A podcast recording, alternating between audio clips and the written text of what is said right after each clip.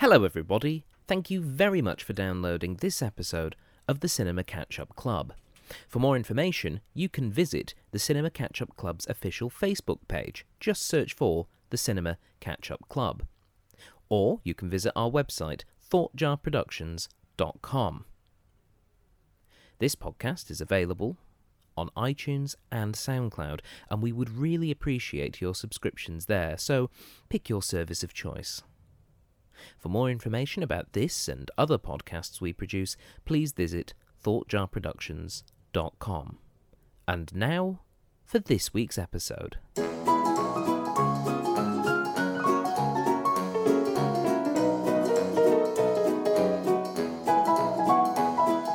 Hello, everyone, and welcome to the Cinema Catch Up Club. My name is Steve, and thank you very much for downloading this week's episode.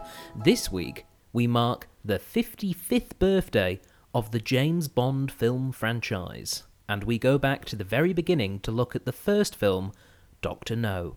Joining me, as always, are two guests someone who has seen the film and someone who has not. Our guest who hasn't seen the film and returning for the first time in a little while, it's Miss Anna Weir. Welcome back, Anna. Hello, thank you for having me. And uh, just to remind the folks at home, uh, who are you and what do you do? Um, who am I? Oh, I- why don't I know how to answer that question every time you ask me? Um, I'm a costume student at Whopper, and that's about it. No, At that's- the moment? that's plenty to be getting on with. And uh, any any fun costumes in the last three months that you've been working on? Um, we did 42nd Street at the Regal Theatre, which was pretty fun. Beautiful. So lots of um, uh, dresses, suits, that kind of thing. Yeah, that whole 30s shebang. Ooh, nice, nice. And joining us as our guest who has seen the film uh, for the first time since episode three, ladies and gentlemen, it's Alex McVeigh. Thank you very much. And- Pleasure to be here. Uh, Alex, because it's been so long, uh, who are you and what do you do? Because you've all forgotten, my name's Alex and I'm a lawyer.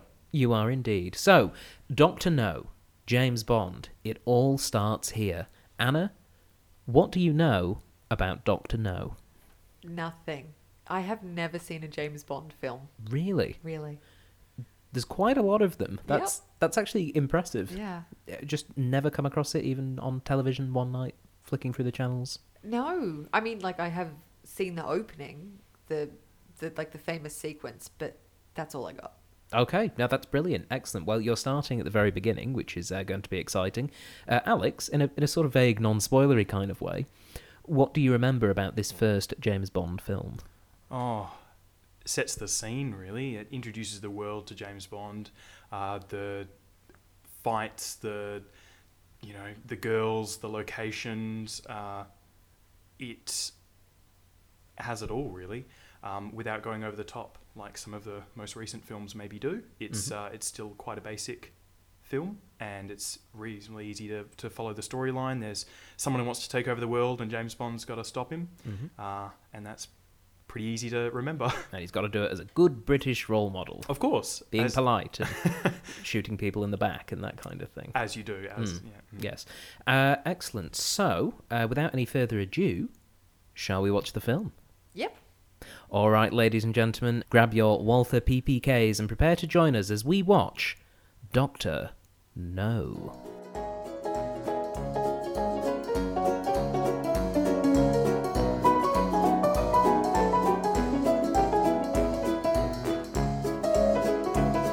All right, everybody, welcome back. We have just finished watching Doctor No, and by we, I of course mean Anna Weir Hello? and Alex McVeigh. Hello. So, Anna, that was your first ever James Bond film. Lucky me. Yes. What did you think of Doctor No? Uh, As in, personally, what did I think of the villain or the whole film? Let's go with the whole film first. I quite enjoyed it.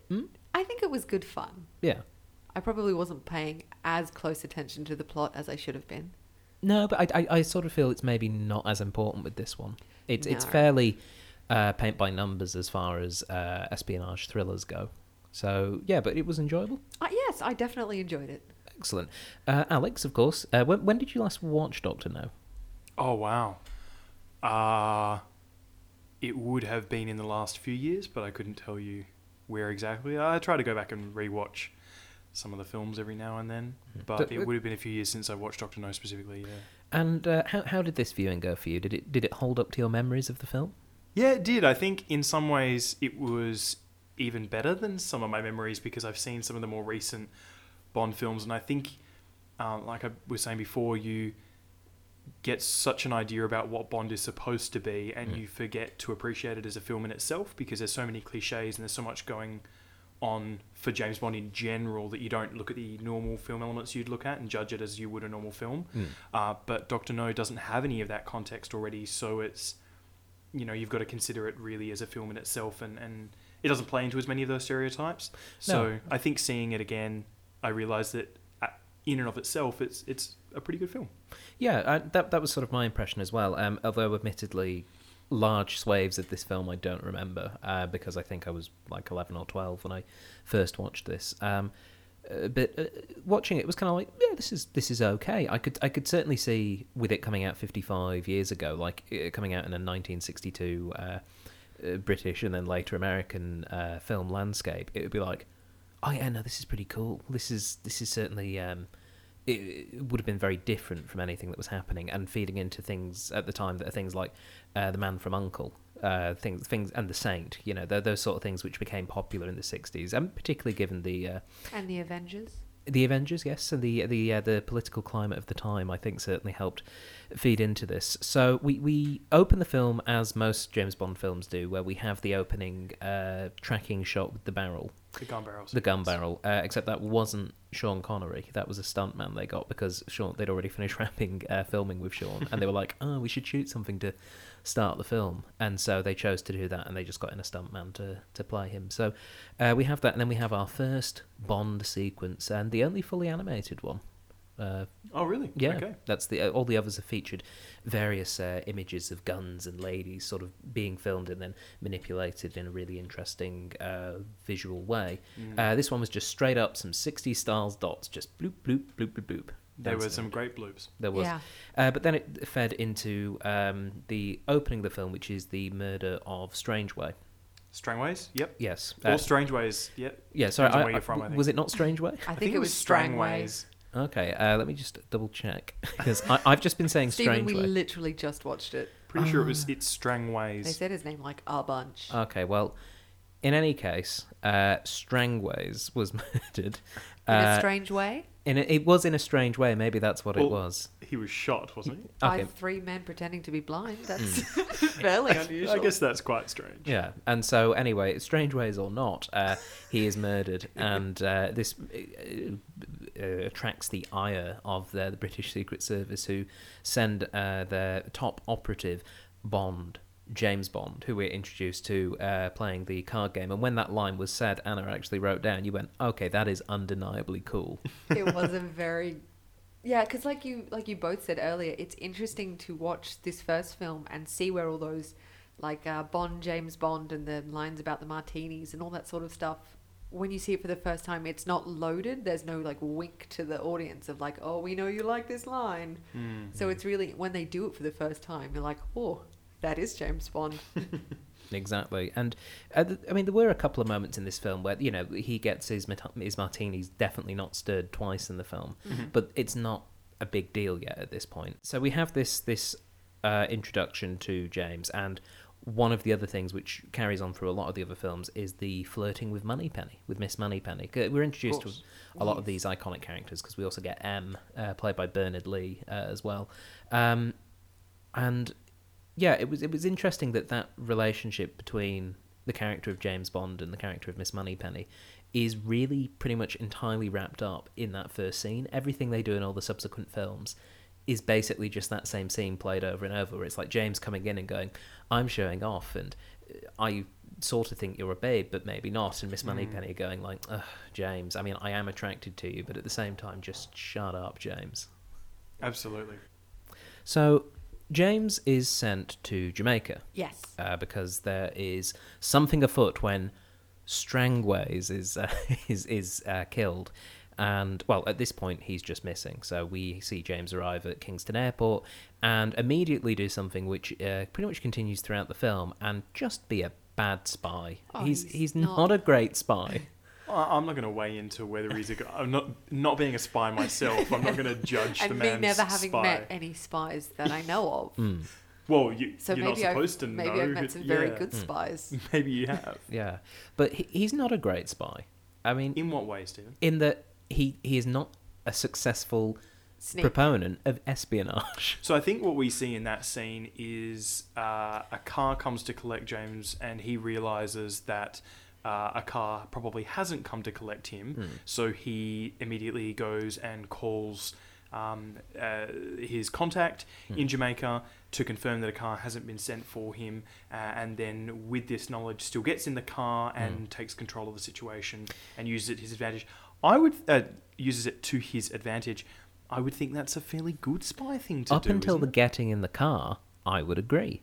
Um, But you I- think you should have shot him there and then. I think he should just have not got in the car. Yeah, I think that while that guy is, you know, uh, loading up the car and he's on the phone, literally just, just walk away, just walk away, get into another cab. There's loads of cabs around, and just that guy stood waiting, and then he's going, ah, shucks, he left, you know, and and that could have been that, and it would have been fine, would have been absolutely I fine. think there's a few times in the series where James Bond plays out to see what someone's planning to do. I think there's a few sort of Yeah. action adventure films where the, the hero or a character plays out what happens just to see what happens Hmm. because if they if they you know if the jig is up there in the airport then I, they can either get away into a crowd or Hmm. they can you know maybe he would have we then find out that he you know takes the cyanide maybe as soon as he was found out he could have and he felt like he had more control when he was on the side of the road who knows Maybe it just it just You've felt given like a lot of he's the best backstory spy. to this, I, like this certain si- throwaway character. in certain situations I agree. It's it's good to play along, but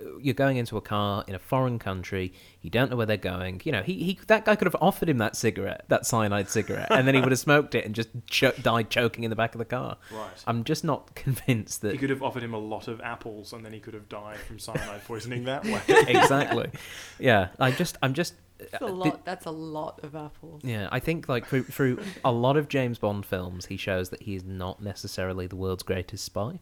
But we are introduced to another suspicious figure in the airport, Mm, yes, uh, whose name I have already forgotten. Felix. Leiter. Felix. Thank yes, you. With who the is- lady glasses. Yes, uh, played by Jack Lord for the one and only time. Uh, because, uh, fun fact from the IMDb trivia troll, was that they thought that he was maybe more handsome than James Bond. They were correct. And they, quite frankly, couldn't have that. So all of It was the, yummy. all- every- everyone else that's played Felix since has been like either shorter or just not as much, n- not as good looking That's as quite rude to short men. yeah. Well, short men are plenty good looking. that's true. Oh, uh, fun fact from the trivia troll actually you've just reminded me to do with um, height um, regarding uh, the James Bond franchise. And when I read this today, Oh, is this about all the furniture Yes. being slightly smaller? all the sets and furniture were slightly smaller than they would be in reality to Oh my make Bond look God. larger. Wait, how tall is Sean Connery? Uh, I can Apparently look- not tall enough. yes, your height is not enough. Um, I'll, I'll I'll look it up, but yes, that is something that they did, which um, I think just Would speaks. that not then make all his female co-stars look larger in comparison if the bed is smaller? potentially, but if Sean himself is the biggest thing in the room, uh, then that becomes a key factor. And Anna is currently concealing laughter, and so is Alex, uh, because throughout this film, a- a saying came up, um, which it it just kept coming up, uh, and it was it was something you said, Anna. I remember it being something Anna said. Yeah, Ah. it, when they were comparing the guns.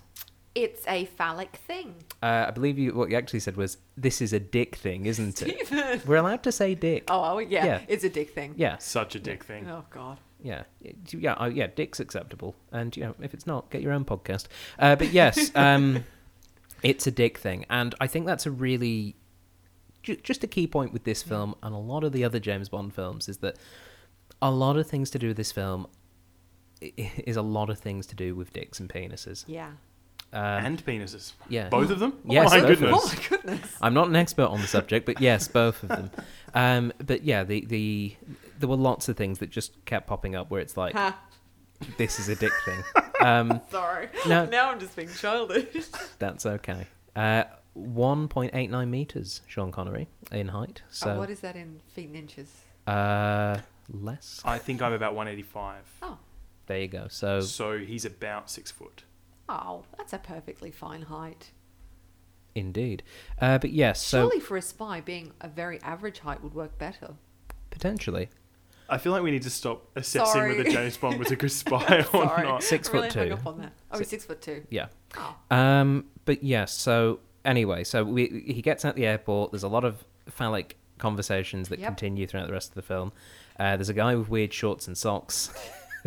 Um, who's helping in the investigation? Which I'm sure is an official Jamaican police uniform. It just looked weird on on that particular guy. And then uh, throughout the investigations, uh, we see James go to a bar and get held up. Not great spying, but it's okay because those guys in the bar are actually working with Felix, so okay spying, I guess. Yes. Yeah, he did okay. That one turned out all right. Yeah. Um, and so there's this big investigation to a- all this this crazy happenings uh, that are occurring in Jamaica that are all connected to this mysterious villainous figure, uh, Doctor No. Doctor No, who we, we only really see in the last half an hour of the film, Alex. Yes. Um, which was um, a little surprising because obviously normally with Bond films, the villains are reasonably front and center. Uh huh. Normally, um, there were no Bond films. Pe- There was no normally Bond films at this point. So Correct. An excellent use of aha.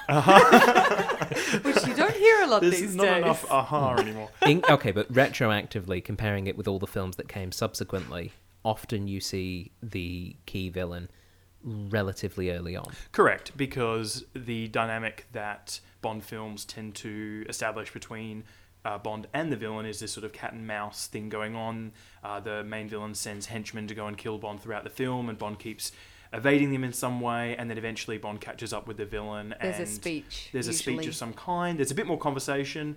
Um, this one establishes a, a sort of pretty decent conversation, but Hmm. there, there is only one conversation, uh, and then there's some sort of big showdown between the two of them. Hmm. Um, but you're right. In this film, there's not really any cat and mouse. In fact, uh, Doctor No obviously only appears um, by voice when he's speaking to Professor Dent Hmm. in the small Which is room when he gives him the Really tarantula. quite ineffective. Yeah, I mean, Oh, the, it's, the- the it's way, really creepy. the Technique. way it's shot, the way the room's set out, the way they have that kind of like grid with sunlight coming in, Yeah, and the that fact works that very Doctor well. No had this, you know, this is the voice of the Mysterons thing, just coming through very creepily and going, "You will kill him with what?" With this tarantula. I mean, he doesn't say that, but it's basically what's implied. And e, Pick up the cage. exactly. And It's almost Stanley Kubrick, that sort Yeah, of it is a little. style. Yeah, Doctor like Doctor uh, Stranglove, um, but yes, um, and so oh, goodness. buddy. Oh, buddy. Doctor, uh, sorry, Professor Dent, not Doctor Dent, Professor Dent. Mm. Um, there's a lot of qualifications in this film. Professor Dent takes the tarantula, tries to kill James Bond with the tarantula. Fun fact: Sean Connery is morbidly afraid of spiders. Apparently. So He uh, was sweating a lot. Yeah, I don't blame him. Um, that shot with the spider in his bed was actually done with a sheet of glass between him and the spider. So when it looks like the spider's crawling on him, it's actually crawling on a piece of glass, which it still looks pretty effective. Um, Right up until the very end. The- yeah, yeah, when he's sort of in midair. I yeah. guess. Um, mm. the spider crawls away into the distance. but yeah, but any of the ones where the spider was like physically on Bond, it wasn't Sean playing it. It was uh, the stuntman Bob Sim- uh, Simmons who was playing um, who was playing Bond then. Uh, and Simons reported that the tarantula crawling over Bond was the scariest stunt that he ever performed. Aw. So there you go. And the tarantula uh, was named Rosie, apparently, the stunt stunt tarantula. So there you go. Thank you for that. No, it's just good to know. You know, animals have names too.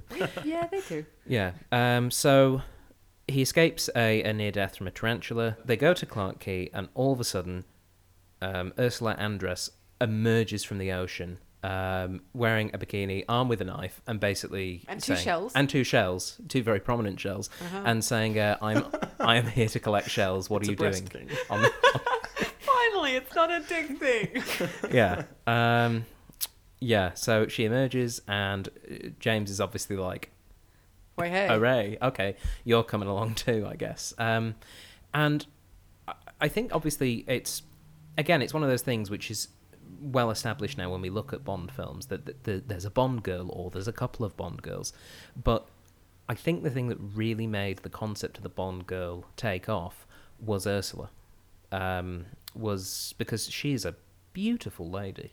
Hot damn. Mm. I th- yeah, I was just ob- objectively you're just there going. Yep, that, that's, that's some good-looking people in this film because obviously Sean himself is uh, is no slouch. Um, but yeah, it, I think I think that particular sequence of her coming from the ocean and singing this ever-present song. Alex's favourite song. Underneath the mango tree, my honey and me. yeah, she comes out singing that. I think that particular shot is arguably one of the most important shots for, for Doctor No and for the future of the James Bond franchise because it really captured this this sort of glamorous, exotic world, which I think James Bond, at least in the first twenty years or so of its existence, uh, that was what it was built on. It- It, it was essentially uh, the reason he went to so many places around the world was one, he's a spy, and we gotta can't trust those foreigners. Um, speaking from a British perspective, but secondly, it was showing all these places that were way better than Britain. uh, you know, it's like where where did James Bond go this time? Let's do a film where he's in Rio for half of it. Uh, let's do a film where he goes to Venice. Let's do a film where he's in the Bahamas. But Uh, it is kind of that aspect of like the intense glamour that only really came about in the 50s and 60s. And, Mm. And- then by the time the 70s happened, it was that just wasn't how things looked anymore. Yeah, I don't imagine that. I, I don't actually know, but I imagine in the late 40s and 50s, people weren't traveling an awful lot because people probably weren't super open minded about going to other countries. and also they just wouldn't have been able to afford to. I mean, obviously the war. Yeah, um, commercial air travel wasn't really a thing. It was Yeah. starting to ramp up in the late 50s. I mean, you look at how long it took lots of countries post World War II to sort of get off rationing. Um, you know, this concept of of spending money just to go somewhere and be somewhere for a couple of weeks that was hot and tropical was kind of just a bit ludicrous. Um, And all of a sudden, you have James Bond, who is this, ag- you know, that is that saying of, you know, he's what who guys want to be and who every lady wants to be with, you know, that that kind of um, cliche. But at the time, I think there's a lot of truth to it because, you know, here he is, you know, uh, Sean Connery, former Mr. Universe, uh, oh, was he? yeah, yeah, did fo- not yeah. know that. Former, uh, yeah, uh, he's you know a good-looking uh, y- young man, thirty-two when they shot this film, uh, and here he is with um, Ursula Andreas, and they're in Jamaica, and it's sunny, and there's all this weird stuff going on. And ignore the tarantula, but other than that, it's fine. Um, and She's I think almost naked a whole bunch. yeah, and when she's not, she's wearing like a wet shirt. Yeah. Uh, you know, it's it's all these sorts of things where it's kind of like to their audience, which would have been young men, particularly young white British and American men. They Um, want their lives to look like that. yeah, they'd be looking at that and going, that is what I want because this film is cool and therefore I think it's cool and therefore those traits are things that I should aspire to, which again leads to a problem with a lot of early Bond that's kind of continued into most of Bond, which is it's not exactly the most PC of films uh, as a series No. there are um, I mean Ian, F- Ian Fleming um, good writer though he was did did have some uh, tendencies to be less than racially sensitive in a lot of his writing uh, you were saying uh, there's another Bond film where um, uh, Sean Connery's James Bond affects a, an Asian look Yes, so in You Only Live Twice, he is uh, effectively, um, I think they would describe in the film, turned into a Japanese man. Uh, and they, they do apply makeup and, uh, and prosthetics so that he looks like a, a- a Japanese man. And it, yes, it's it's not great to watch it's it is a bit uncomfortable to watch, um, and I think the racial or cultural insensitivity and also um, the fairly obvious um, misogyny that, that sort of goes on throughout the films as well, um, and between the two of those, and I'm sure there are other ways, other people that are treated less than sensitively uh, throughout the films, and, and, and you're right, it, it, it, it just happens. I think I think the um, the um, you only live twice example is probably the most uncomfortable one to watch. Uh, but there's also another instance of, of James Bond hitting a woman. I think it was Sean Connery as well. Uh, and yeah, other things dotted throughout.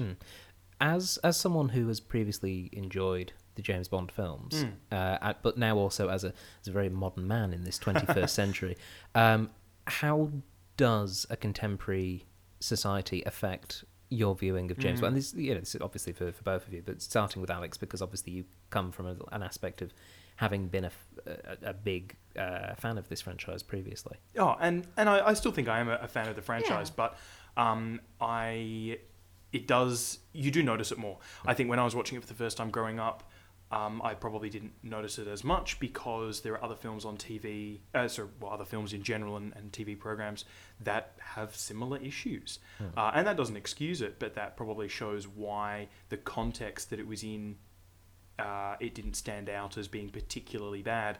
But you're right. Looking back on it now, you you realize these things and you go, oh my goodness, um, how was that okay, or or how was that, you know, how much is that reflecting what the world was at that time, and how much of that is just basic closed mindedness or insensitivity? Uh, and even if the world was like that at the time, you know, does that justify perpetuating that? Or, Mm. you know, you could spend a lot of time thinking about all of that. I think it's important to take the films for, for what they are, I guess, which was, you know, a, a bit of fun in that context at that time. Um, but I'm in a way sort of um, Mm. trying to make a justification for, for the way that it was. No, indeed. And Anna obviously is a first time viewer. How how did it r- read for, for you in terms of um, what what seemed dated and what didn't? Well, I mean, I didn't go into it expecting a progressive message and, you know, well rounded female and ethnic characters, Mm. and I did not get them. Mm. But um, I've watched I've I've watched other films and it's gonna sound stupid, but I've been more offended. Mm. Like looking at that, you're like, oh, it's not great, Mm. but there are worse out there. Yeah, I mean, Yeah. I'm sure there are other Bond films that are yeah. you I, watch and you come away with more of a oh god kind of feeling. Yeah, I, I- I certainly think that's the case. I mean, yeah, oh, I'm, I'm watching it for, for myself again, looking at it from a, a sort of modern perspective. It's it's it is dated, but it, it at the same time it doesn't feel like a film that's 55 years old. No, it definitely it's very doesn't. well shot, but I think uh, some of the attitudes, yes, are very very old. Yeah. But I think at the same time, a lot of those attitudes existed a lot longer into modern culture to, to the extent that some attitudes still exist in some parts of the world that, that are reflective of this. Um, but yeah, it, it was strange that it, for me, it didn't necessarily impede my enjoyment of the film, which I have found with other films. Um, occasionally something happens where it's like it's actually affecting my ability to enjoy the film. Uh, this I felt less so. They collect some seashells. They hide from some guards. Uh, they do the Get shot at. they get shot at. Yes, uh, they do the hiding from the uh, guards under the water with the um, the reeds uh, as a breathing apparatus. Foolproof. How could that go wrong? Oh, Ah. it's never once gone wrong in the history of movies ever. Exactly. And Robin Hood did it in the Disney film, and it was great. um, and then we learn perhaps the most important thing that Honey Rider, as played by Ursula Andreas, learnt everything from the encyclopedia. Oh god. She never went to school. Her father She taught didn't everything from the need encyclopedia. to. But she has only gotten as far as the letter T, which suggests that maybe she's not reading at the pace she should. She did say she started at A when she was eight, and it's never clarified is she reading one a year or how old she is. Yeah, or- but it just means that there. We we were talking during the film. There are obviously some big gaps from like T onwards that she Yeah, wouldn't it's know. quite a lot.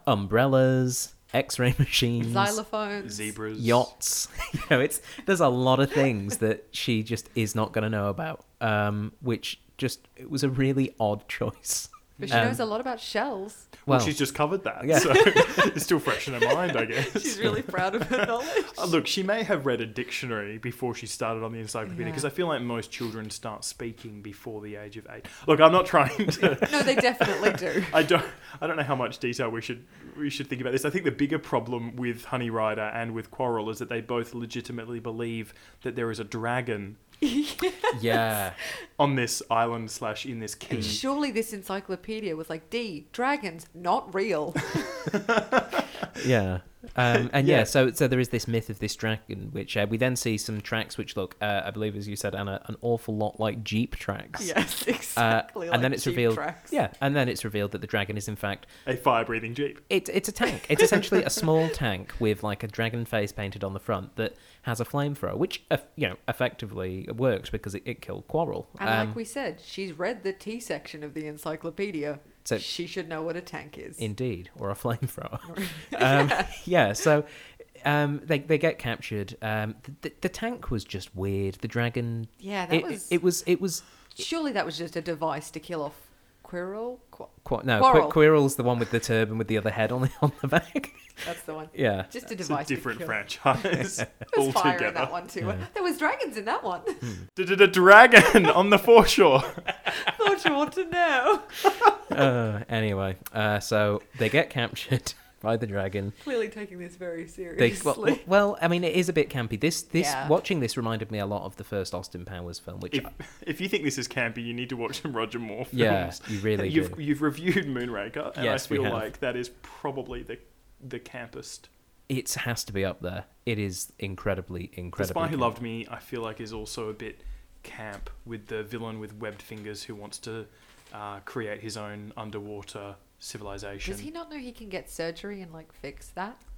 Are you saying there's something wrong with that? No, but if He- he, he seems really upset about it. Mm. Does he have gills as well? Uh, no. then I he don't cannot think live so. under the water. He's living in like an air, Oh. like a like I a thought in it was somewhere like that a- has air. thought it was He's like a not fish- swimming around underwater, Anna. He's living in a city under the water. He's, did not you just say he needs gills? Oh. yes, Anna, he needs gills. If he's going to survive under, you That's can be why I under was the water. Did you know you can be in the air without flapping your arms, Anna? There's a plane. That's what you use to travel in the air. Stephen, he's being mean to me.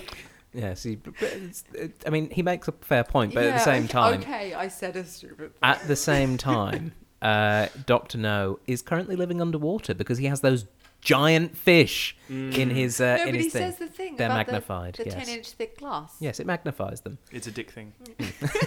anyway, we're introduced to Doctor No. Uh, really interesting point I wrote down uh, that uh, James is wearing a Mandarin collar with a Western pocket square, and apparently that didn't jibe for you, fashion expert. Anna It Lee. did not. It was bad. Mm, bad choice. Yes. Okay. It just doesn't look right. And then you look at Dr. No, and he's got the mandarin collar and Mm. the plain shirt front. And that's.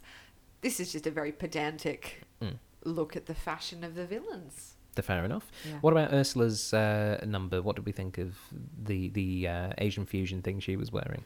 Um, it was all right, but there was definitely a lot of structure going on Oh. Mm. underneath it. That was not a natural shape that her waist was in. Mm. No, But no, that- Mm. I think I mean, look, she's banging, and that's the whole kind of point of Honey Rider is to be there and look banging. Indeed.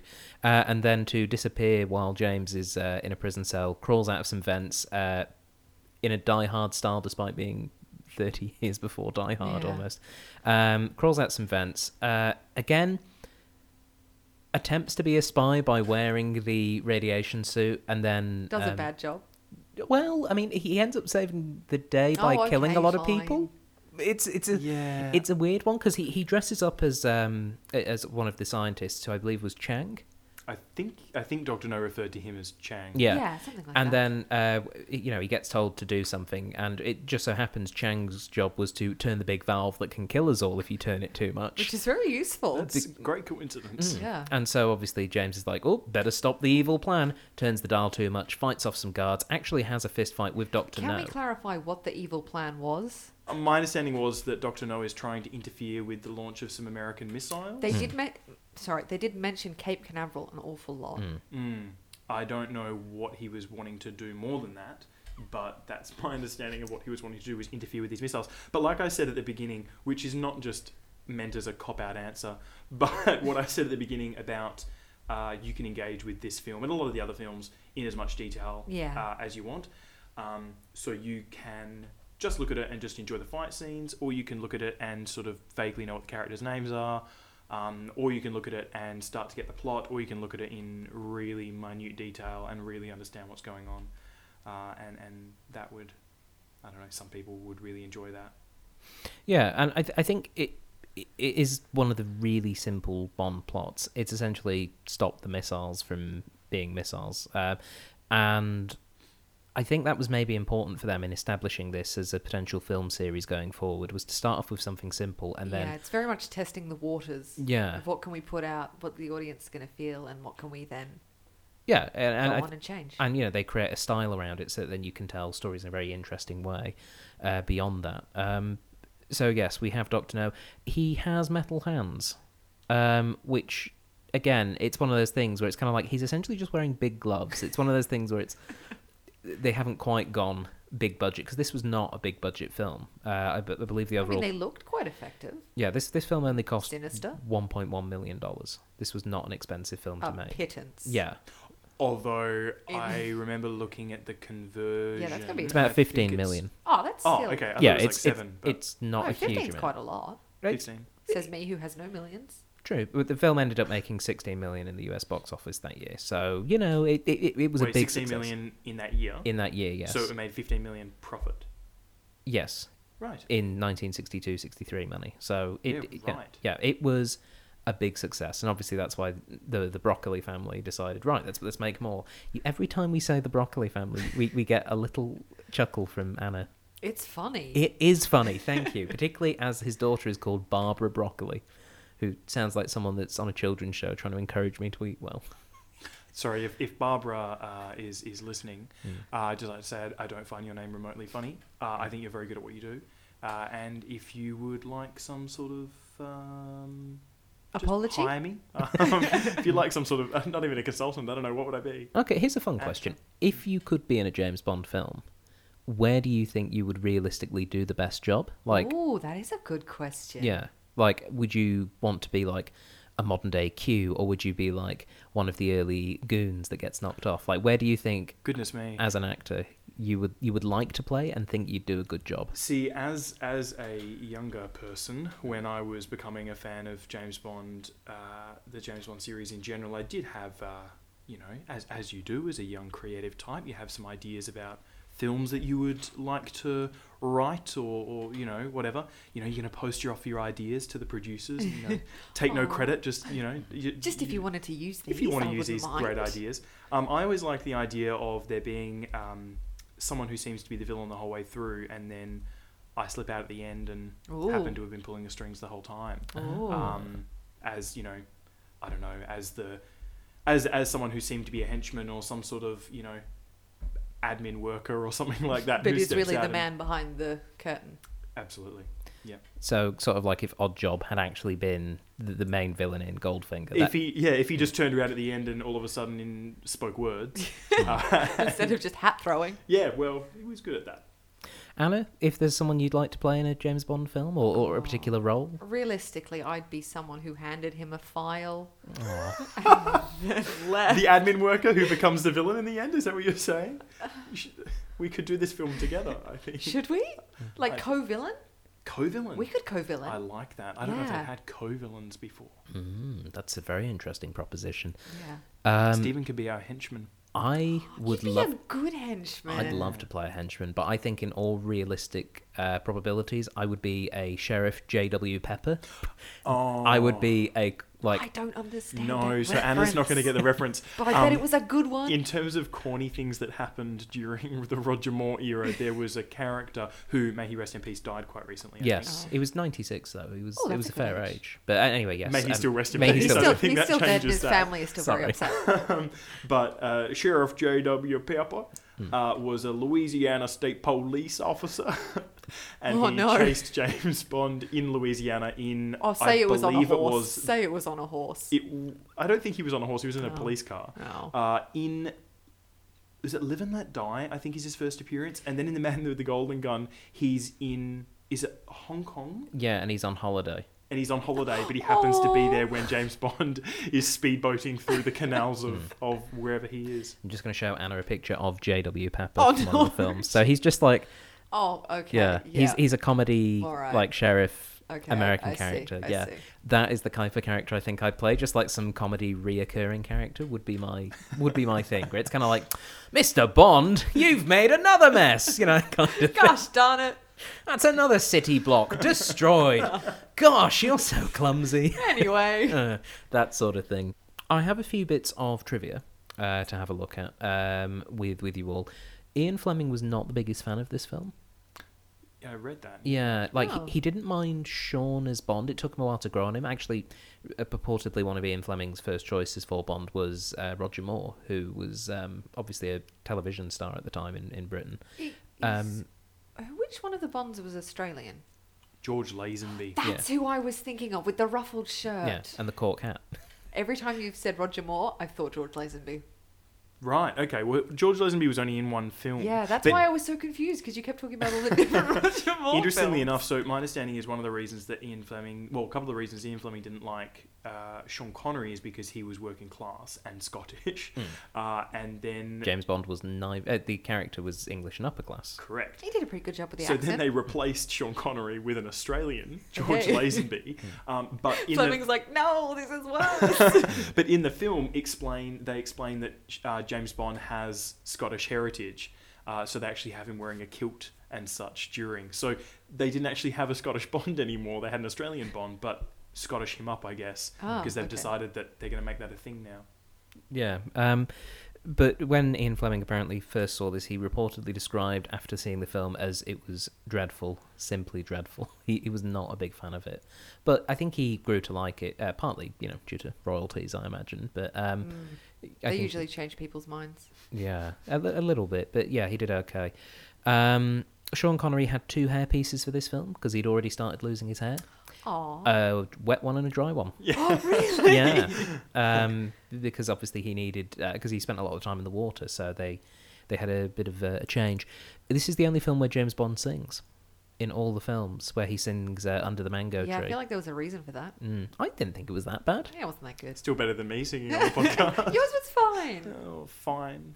Um, other actors who could have played James Bond, um, Ian Fleming's first choice was his cousin Christopher Lee.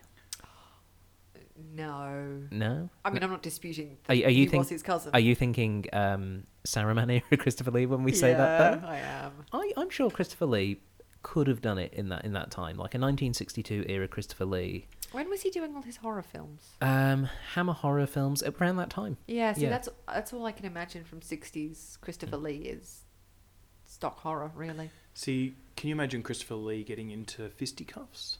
No, He doesn't strike me as Uh, he- no, the he's not a, like, an punch-up up and type at 'em of guy. kind Whereas of. Sean Connery, Oh, the yeah. first thing he does is is start having a, a wrestle with the um, ta- well, not the taxi driver, the chauffeur guy, Yeah, the uh, which establishes his role as being. And I think since then, Roger Moore was happy to have a bit of a punch up. In fact, the first thing that George Lazenby does is have a punch up on the beach with Mm. some thugs. Mm-hmm. Um, so there's definitely like a being prepared to use your hands. yeah, it's James like a Bond thing. physical role. Really. I mean, there's a couple of things I'd uh, refute to that. One that um, Christopher Lee reportedly, um, when they were filming uh, in The Return of the King, uh, because his character Saruman uh, is killed, spoilers, uh, by being stabbed in the back. And oh when- yes, I know this yes, story. and Peter Jackson says uh, you need to make this noise, and Christopher Lee says that's not the noise a man makes when he is stabbed in the back, which is right. uh, he he used to work in the British military, um, so Right. he he he w- is a man who could definitely handle himself. Um, but I can see. I can see his Christopher Lee look. more as the villain. Well, funny you should say Oh, that. he no, was the man fine. with the golden gun. he Oh, I- plays a Bond villain in 1974. Gosh, I'm good. Um, Amazingly. He is Uh, Scaramanga. He is wonderful. Oh, I have Mm. heard that name. Uh, yeah, I've got a picture of um, Christopher Lee from around 62 when he was in a sh- uh, Sherlock Holmes film. So that's roughly what he Nah, looks that's like. a that's a villain. Yeah, he's a bit. To be honest, he Well, look- you did get a very villainous photo to Yeah. show us. So. he's playing Sherlock. He, you know, he's got to have the pipe. Um, and in fact, the only other picture that popped up, he's wearing an eye patch. So maybe villain is what he has Yeah, to be. Um, another actor who was apparently asked to play the part of um, Doctor No was Noel Coward.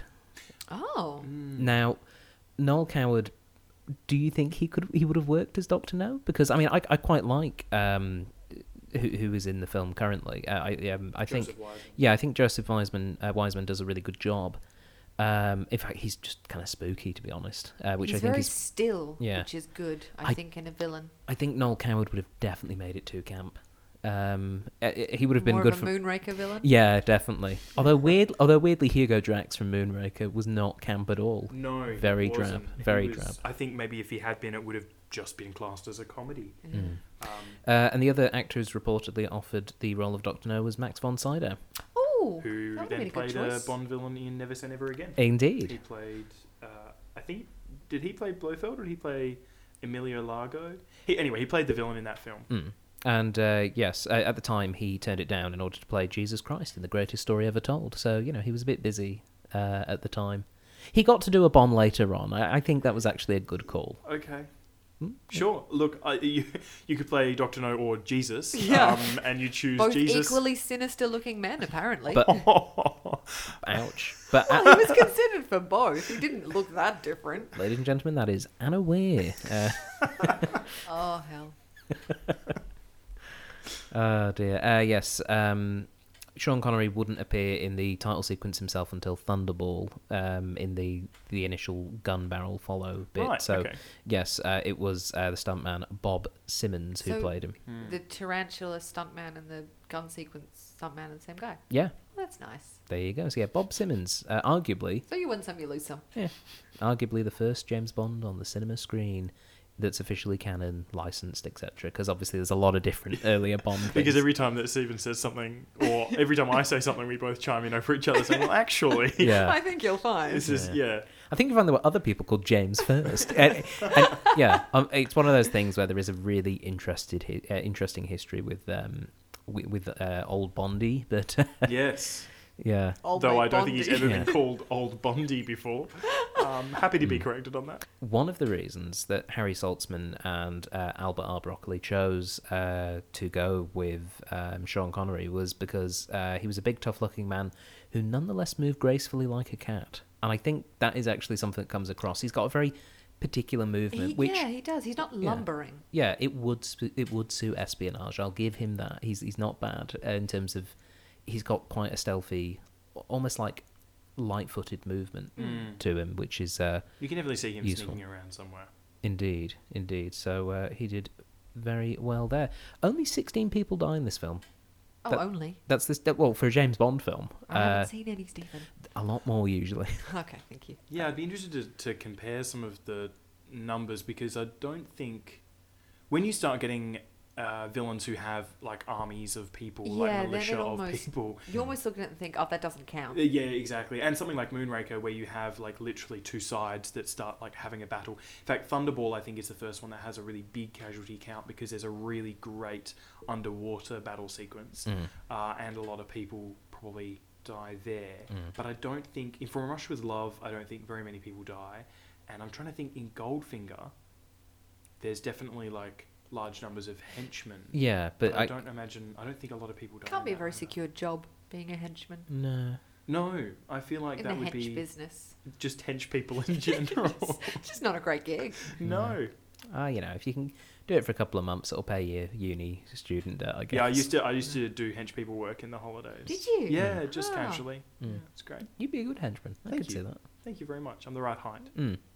I feel like you'd be the kind of henchman who was constantly going, if we did it this way, do you not think it would be better? Mm, not not how I talk, but yeah.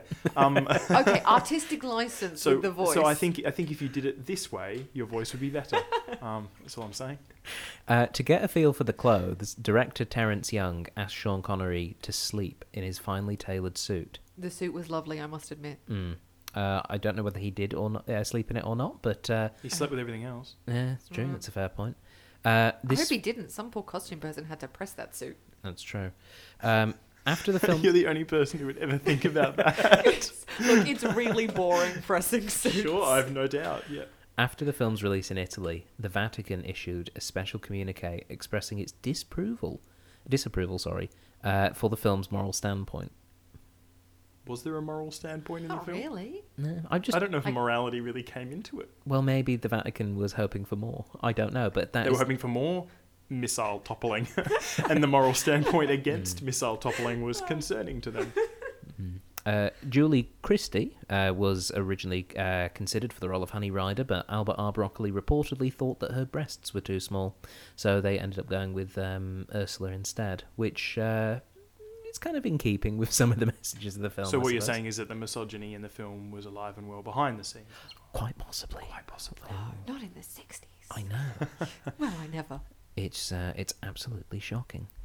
Speaking of breasts, uh, according to uh, Lois Maxwell, uh, Ursula Andreas made quite an impression at the rap party. Quote. At the party, she danced with all the crew, and she was the first grown woman I had ever known who didn't wear a bra. As she danced, those wonderful breasts were just swaying.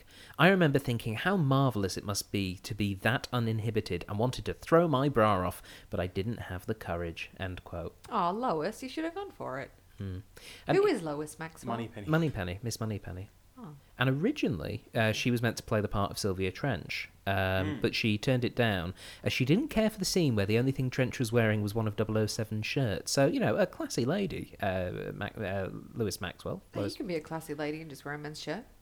I think Sylvia Trench did a great, She very looked classy job in it. She amazing. looked very, very good. So, let's score the film. Uh, we'll start with you, Anna, as you are our. Um, You look very nervous all of a I sudden. forgot we had to Ah, score. yeah. What's it out of? uh, it's out of 10. And uh, I will remind you, uh, as I tend to remind everyone every week, that uh, numbers are uh, arbitrary. These figures don't necessarily mean that this is a good or bad film. It's just a bit of fun that we do with uh, for our own personal enjoyment, and to, you know maybe guide you. But y- ultimately, it's it's your own decision. You know, we can't tell you what to think. Um, so, Anna, what would you give Doctor No out of ten?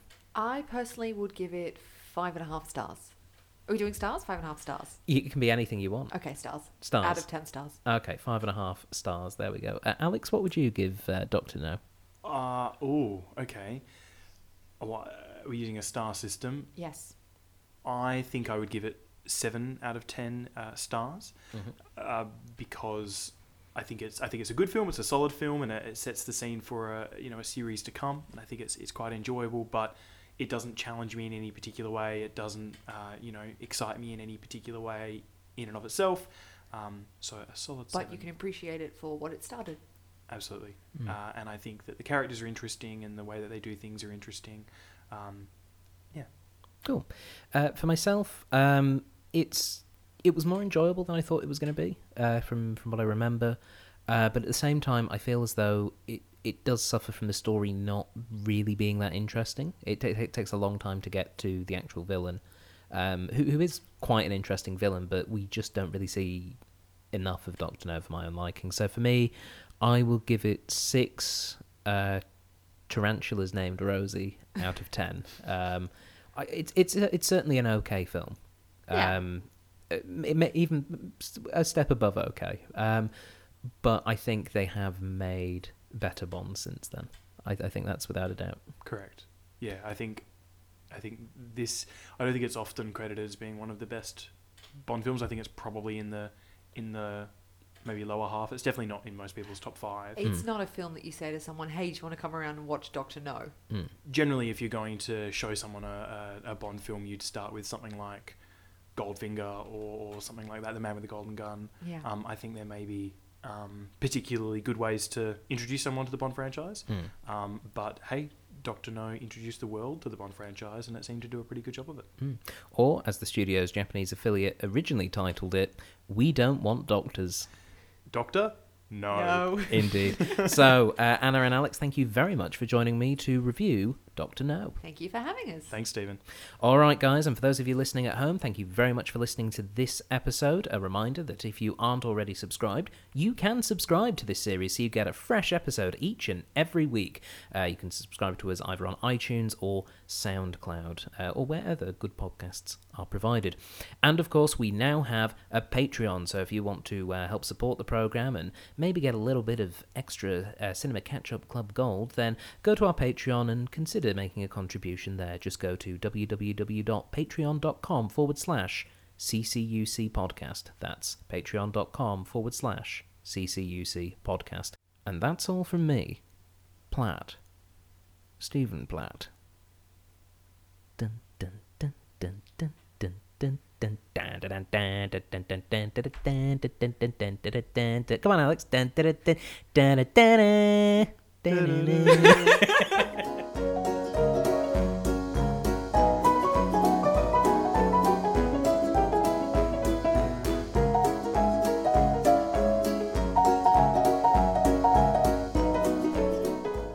You have been listening to a Thought Jar Productions podcast. For more information, please visit thoughtjarproductions.com.